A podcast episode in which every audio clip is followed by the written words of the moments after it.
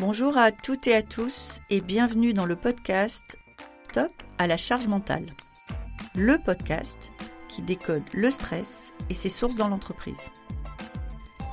Chaque épisode est une opportunité de dire stop à la charge mentale, une nécessité pour l'équilibre de chacun et la santé de tous. Je suis Magali Siméon, entrepreneur, experte du futur du travail et maman de trois enfants. Alors, le stress et la charge mentale, je connais bien.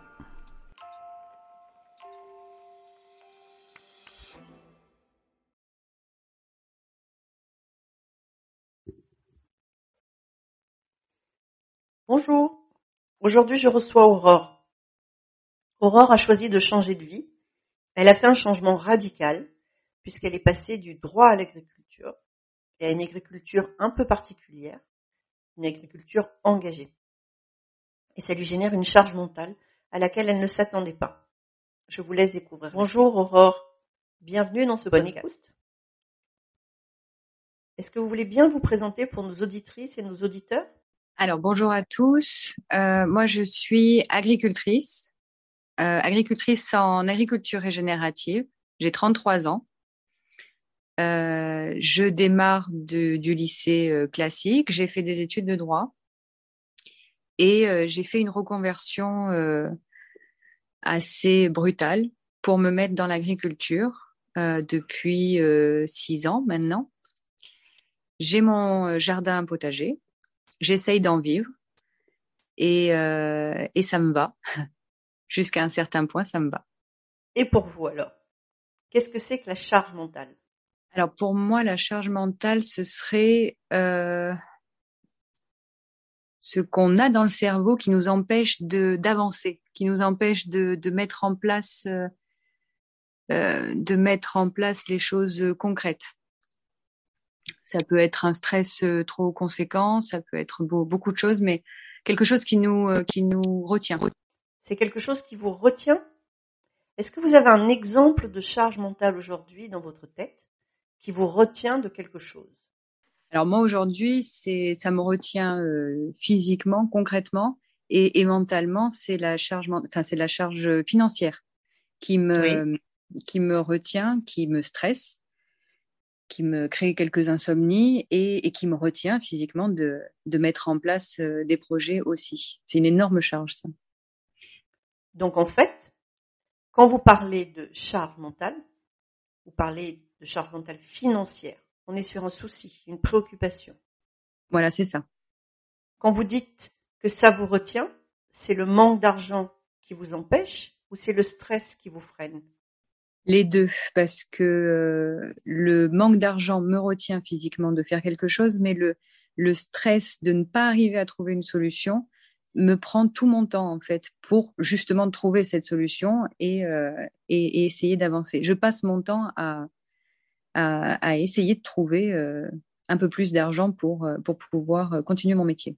Donc, dans votre cas, la charge mentale, c'est une préoccupation et un souci est tellement important que votre énergie passe à essayer de le résoudre. C'est ça. Et du coup, pas à faire mon métier euh, pour lequel, euh, euh, pour lequel je, devrais être payée. Moi, je suis en ce moment, je me, je, suis pas payée, mais je passe tout mon temps à essayer d'être payée. Vous avez un parcours qui est, j'allais dire, atypique. Je ne suis pas sûre qu'en 2022 on puisse dire atypique. Vous avez fait un changement brutal est-ce qu'un matin vous vous êtes levé, vous vous êtes dit le droit ça suffit et je veux faire autre chose? Comment ça s'est passé? Ça faisait un moment que je réfléchissais à ce que je voulais faire de ma vie. Les préoccupations écologiques étaient assez importantes euh, pour moi et ce que je faisais n'avait rien à voir ou en tout cas il fallait que je me, dirige vers du droit environnemental, mais c'était pas assez concret. Mon grand-père est tombé malade, il était en fin de vie. Moi, j'étais sur Paris, donc à 800 km. J'ai décidé d'arrêter pour pouvoir passer les derniers mois avec lui. Euh, et, en discutant, euh, du coup, en passant ces derniers mois en discutant avec lui, je me suis rendu compte que, que euh, le, métier qui pouvait changer les choses, c'était vraiment toucher à la terre et, et, et, apporter quelque chose au monde agricole. Une alternative au monde agricole à l'époque où on parlait pas encore de permaculture, trop. C'était il y a combien de temps? C'était en 2015, c'était en 2014. D'accord. Votre grand-père était agriculteur? Pas du tout. pas du tout. Non, il avait toujours les mains dans la terre, mais c'était pas son métier. Mais il avait une très forte euh, présence écologique. Ça a toujours été un de ses, un de ses combats. Et donc, ça veut dire que vous aviez de la terre. Comment vous êtes organisé? Comment vous avez monté votre projet? Alors, j'ai réfléchi pendant un moment. J'ai pu le faire uniquement parce que mes, mes parents ont un terrain, donc euh, ont de l'espace. Donc, ils me, ils me louent symboliquement leur, euh, leur terrain. J'ai à peu près, euh, allez, à peu près un hectare de, terrain. Et, il a fallu que je réfléchisse à comment le restaurer, comment le, mettre en... Qu'est-ce que j'allais faire Et donc, je voulais partir sur la production de plantes aromatiques et médicinales pour allier et la régénération des sols et, et le bien-être pour nous, pour l'utilisation des plantes. Euh, mais par euh, défaut d'investissement, j'ai dû commencer par du maraîchage, qui est un investissement beaucoup plus euh, court, beaucoup plus rapide. Et je me suis dit que je me mettrais aux plantes aromatiques euh, un petit peu plus tard, en, intégrant, euh, en réintégrant un peu l'argent dans l'exploitation. Et c'était bien parti, à part que le, le Covid est arrivé. Et euh, c'est le, le manque de trésorerie pendant le, la période du Covid, des, entre les confinements, déconfinements, qui m'a fait perdre euh, la clientèle qui venait, qui repartait, qui, qui était trop fluctuante, euh, qui m'a hum, obligée, si je voulais pas couler à ce moment-là, de faire des, des crédits. Et, et maintenant, c'est ça en fait, cette charge, c'est que ça ne va toujours pas mieux parce que les petits producteurs sont en train de couler les uns après les autres. Mais, euh, mais les crédits, eux, il faut les rembourser. Et du coup, euh, c'est là où ça bloque, en fait, le système bloque complet. Parce que vos clients sont des particuliers? Pour beaucoup, ils étaient des particuliers et depuis un an, un an et demi, je m'évertue à, à passer sur des professionnels, justement pour pas dépendre des particuliers. Euh, alors des professionnels plus ou moins petits et ça marchait bien, mais les petits sont en train de sont en train de couler aussi, donc j'en ai perdu aussi de cela. Des petites épiceries, des petits, des petits restaurateurs, ils ont, eu, ils ont eu du mal à tenir. C'est-à-dire que ce, que ce que vous nous dites, c'est que dans euh, l'industrie agroalimentaire, le, le, Covid, le confinement a impacté euh, fortement les petites structures, les structures qui démarrent, que ce soit distributeur ou producteur Oui. Pour le petit producteur, euh, que ce soit artisan, commerçant, euh, pour les petits, euh, ça nous a fait. Alors, je ne parle pas des restaurateurs parce qu'ils ont souffert du début à la fin, mais euh, les petits producteurs, euh, agriculteurs, commerçants ont énormément travaillé pendant la période du Covid, la première période, et depuis le, premier déconfinement, c'est une galère sans nom parce que les gens sont retournés vers leurs habitudes de, de consommation rapide, de grande distribution et autres. Et surtout, euh, surtout on, rentre dans l'inflation, on rentre dans les problèmes d'argent. Donc, ils vont aller au moins, moins cher, et puis au plus proche aussi, puisqu'il y avait l'histoire des couvre-feux, confinement d'un côté, pas confinement de l'autre. Donc ça, ça a perturbé beaucoup de, clients qui ont dit, bon, tant pis, on va au plus près, et puis euh, au plus pressé, puis on verra après, on y retournera plus tard chez les petits producteurs, sauf qu'ils sont, ils sont jamais revenus. Et là, du coup, on voit vraiment une énorme baisse, que ce soit sur les marchés ou les petits producteurs, euh, où on a vraiment, vraiment du mal à en vivre. Quoi. Chose qu'on n'avait pas avant le Covid. Et que vous êtes lancé, vous avez joué, et que vous avez été concrète, parce que la Terre, ça, ça ne peut pas être plus concret. Mais quelle était votre envie? Qu'est-ce que vous aviez envie d'accomplir en créant cette exploitation de permaculture? Alors, l'agriculture, euh, il y a deux choses. Il y a revenir sur du local, montrer aux gens qu'on pouvait manger de façon euh, locale euh, et c'est à peu près ça. Et, au niveau de l'agriculture, ce qui est important aussi, c'est qu'on a une agriculture conventionnelle ou, bio qui est qui détruit les sols. Et ça fait des années qu'on essaye de le dire. Là, là, ça commence à, on commence à en parler de plus en plus. Euh, mais on, est vraiment en train de détruire les sols et de réchauffer la planète par, euh, par le même effet, puisqu'on on, on fait sortir du dioxyde de carbone en labourant les, les sols. Du coup, euh, le principe de l'agriculture régénérative, pourquoi je voulais m'installer comme ça, c'était aussi pour avoir une sorte de, de, modèle pour le, le, le local pour le coin, pour mon coin, pour dire que on pouvait faire autrement, on peut s'installer autrement, que ce soit pour les particuliers ou pour les professionnels. Et ça, ça commence à se développer. Les gens commencent à s'y intéresser. Euh, agriculture régénérative, ils connaissaient pas à l'époque, ils connaissaient permaculture, donc j'ai commencé dans ce sens-là. Et maintenant, je peux attaquer sur la régénération des sols. Euh, ils sont beaucoup plus ouverts. Alors c'est un paradoxe parce qu'ils vont moins chez les petits commerçants, mais ils sont plus ouverts à la, question écologique quand même de la régénération des sols parce qu'il y a de plus en plus de canicules et de et d'extrêmes euh, en température. Mais vos clients ne sont pas forcément prêts ou n'ont pas forcément la capacité à payer plus cher. Parce que forcément, ce que vous produisez est plus cher que ce que je vais trouver dans une grande surface. Oui, alors moi j'essaie toujours, comme, comme beaucoup, que le prix de revient soit pas énorme, mais c'est vrai que ça n'aura rien à voir avec ce que vous avez en grande surface. On peut pas se battre de toute façon avec eux. Déjà parce que on n'a pas les mêmes euh, euh, quantités, forcément. Euh, et puis on met pas les mêmes produits dedans, euh, donc forcément il euh, y a, y a aucune compétition possible avec la grande surface. donc oui, il faut, il faut mettre un petit peu plus d'argent quand on consomme des petits producteurs, mais on, on, consomme différemment aussi. Parce que vous allez acheter dans un supermarché. Moi, j'ai fait l'expérience. Hein, j'ai acheté un supermarché. Quand j'ai commencé à acheter chez les petits producteurs, j'achetais moins, mieux, mais je dépensais pas forcément plus. Mais il y a beaucoup de, d'articles que j'ai achetés en supermarché que je n'ai plus achetés et ça m'a pas manqué. C'est pas des choses qui me faisaient manger à la base, c'était du surplus en fait. Du... C'est-à-dire qu'on est moins tenté et en plus on achète plus de saison et donc euh, c'est c'est en comparaison plus cher, mais finalement sur des sur des produits de saison on n'est pas tenté par euh, les tomates ou l'ananas qui euh, viennent de toute façon alourdir le prix du panier quand on est dans une grande surface ou quand on est chez un primeur qui est pas du tout euh, qui est pas du tout en maraîcher qui est, qui est primeur et qui vend tous les légumes. C'est ça en fait la, la différence. C'est-à-dire qu'on est sur un on est sur des achats de saison et donc sur des produits qui vont euh, ne pas supporter entre autres le coût de transport important parce qu'on les fait venir de loin par exemple. C'est ça. Sans, sans compter le côté éthique aussi de comment ils sont fabriqués comment ils sont produits et, donc, alors, si on revient à notre, à notre sujet euh, qui est la charge mentale, euh, vous aujourd'hui, c'est pas votre activité professionnelle. Vous que ce que vous avez à faire dans votre métier est une charge.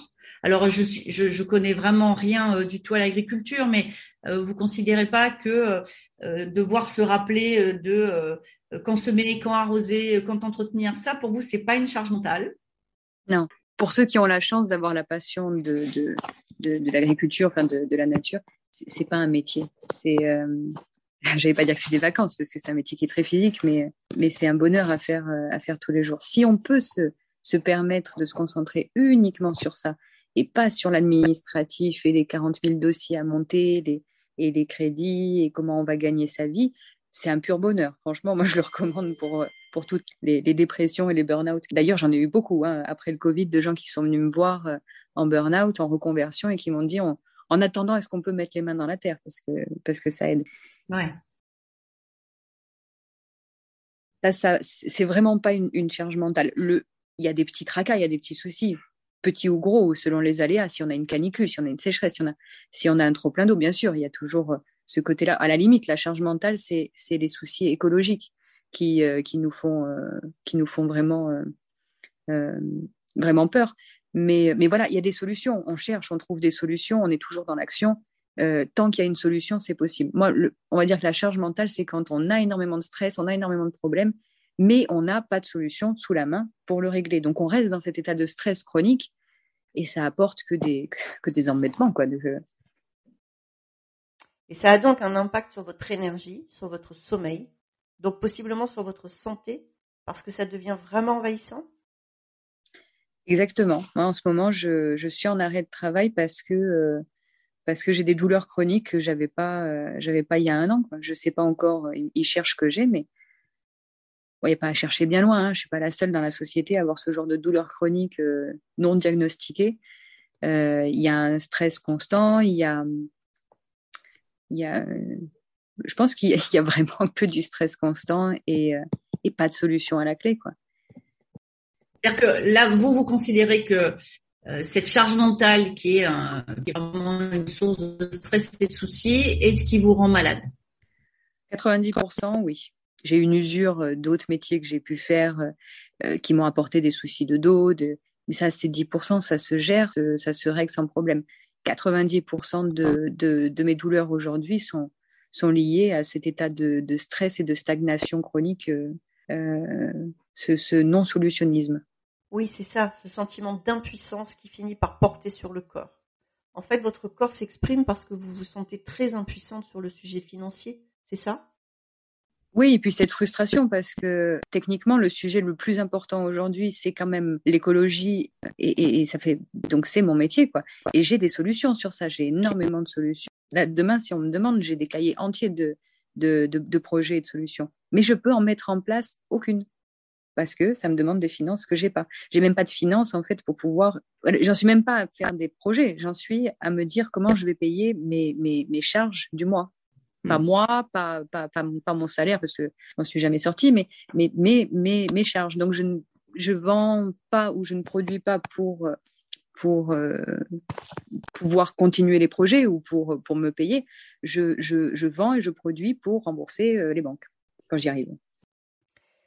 Alors, je vais poser une question un peu compliquée, mais aujourd'hui, est-ce que vous regrettez ce changement de vie qui vous met dans une situation de stress? Euh, par rapport à votre vie d'avant, vous aviez d'autres formes de stress, très certainement. Quel retour d'expérience vous faites de ce changement et de la situation actuelle? Non, je ne peux pas regretter le, ce, changement de vie parce que c'est exactement ce qu'il me fallait en termes de travail. Et c'est ce qu'il me faudra toujours. Je ne me vois pas revenir dans, dans autre chose. C'est pour ça que j'ai énormément de mal. Par contre, euh, je regrette euh, certaines décisions que j'ai pu prendre à la limite, si aujourd'hui on, me demandait, bien sûr, on était dans le jus de, de, ce stress, de Covid et tout ça, mais et aujourd'hui on, on, me redemandait avec un peu de recul et qu'on me disait voilà ce qui s'est passé, est-ce que tu ferais autrement? Oui. Euh, il y a un an et demi, j'aurais fait, enfin j'aurais j'aurais liquidé le, le, le, jardin financière, financièrement quoi. J'aurais fait une liquidation euh, juridique et, euh, et j'aurais recommencé, mais euh, mmh. mais j'aurais pas fait de crédit. J'aurais mmh. attendu j'aurais continué à travailler de mon côté et, j'aurais recommencé le, jardin. Là, je me suis mis dans le système parce que bah, c'est comme ça qu'on fait. Hein. Quand on n'y arrive plus, on demande un crédit pour pouvoir continuer et ça, c'est le cercle vicieux qui euh, s'installe. Mais j'ai fait des erreurs budgétaires, euh, financières, mais j'ai pas fait d'erreurs euh, dans la direction de mon travail. C'est même pas un travail en fait, c'est plus une sorte de vocation et j'en changerai pas tant que je peux encore lever, bouger, marcher et, travailler, même si ça me fait mal, je, continuerai. Et même si ça me stresse, je continuerai parce que c'est plus que un métier, euh, c'est plus qu'une vocation, c'est vraiment c'est euh, nécessaire pour le futur. Vous savez, vous avez choisi un métier qui vous comble et dont vous considérez qu'il est contributif à une société qui sera meilleure. Et par contre, c'est un métier, c'est une façon de le pratiquer qui a du mal à trouver sa place dans le système actuel et qui a du mal à trouver son mode de financement, pas forcément adapté pour des petites structures comme les vôtres.